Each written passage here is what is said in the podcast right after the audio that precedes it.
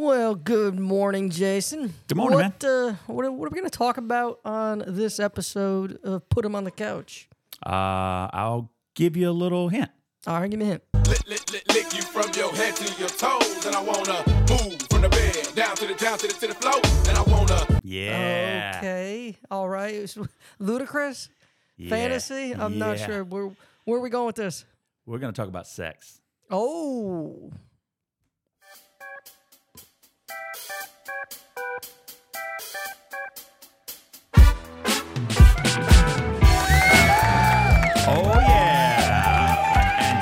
just like that, we are back, ladies and gentlemen. I'm your co host, Jason McCoy, alongside my confidant friend and, again, bird watcher, Nelson Bollier.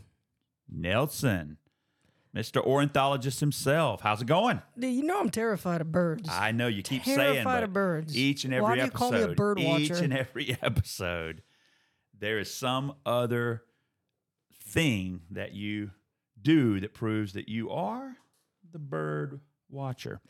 You know, we're gonna have a T-shirt or a bumper sticker one day that's like, "Put them on the couch with Jason McCoy, the site guy, and Nelson Bollier, Bird the, the bird watcher."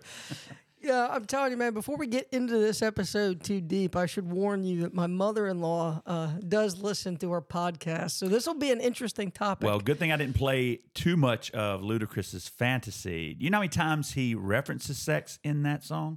I I mean, the whole point of the song is sex. I mean, I'm, I'll guess 12. Okay, so I should clarify. do you know how many times? Do you know how many different places or ways he suggests that he would like? to Yeah, that's what I was going. I, I'm saying 12. know- Twenty-one, at least twenty-one. I counted.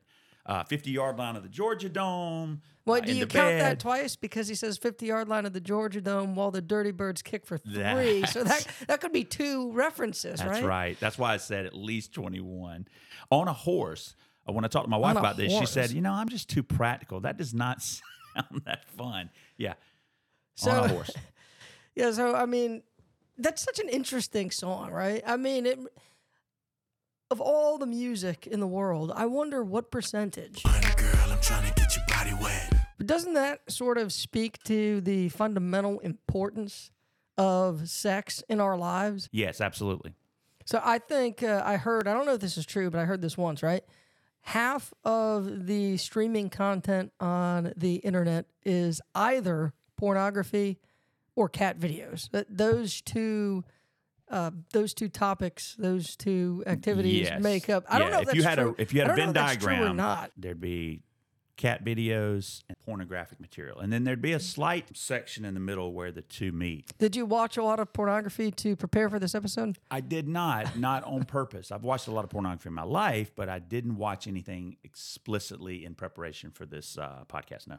No, we watched a couple of things. We watched a uh, there's a show on Netflix that has to do with uh, female pleasure, Okay. which I thought was really interesting. Yeah. Um, in the show, it said that 66% of women, when they have sex, or 66% of the time that women have sex, they don't have uh, an orgasm. Yeah, that's that's uh, roughly based on the work of a sociologist named Ed Laumann from uh, the University of Chicago. I believe 1994. He did a sex survey where he asked about 6,500 or so individuals between the ages 18 and was it 69 about how often they orgasm. And what he found was 75% of men say that they orgasm every time they have sex.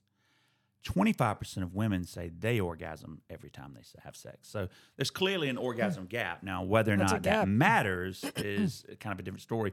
Some feminists will say, well, don't medicalize me, right? Just because I'm not having an orgasm doesn't mean anything wrong with anything's wrong with me. Perhaps there's something wrong with your foreplay or something wrong with you, right? Sure. Well, I mean, you know, sex is everywhere, right? It's in our computer, it's in our research, it's in our music, it's everywhere. It's in our loins, it's in our It- brains. it's everywhere, right? What What do you think it is about this particular activity Yeah. that is so connected and fundamental to the good life? Or let me ask it another way: Mm-hmm. Do I need, do we need to have good sex in order to live a complete and good life?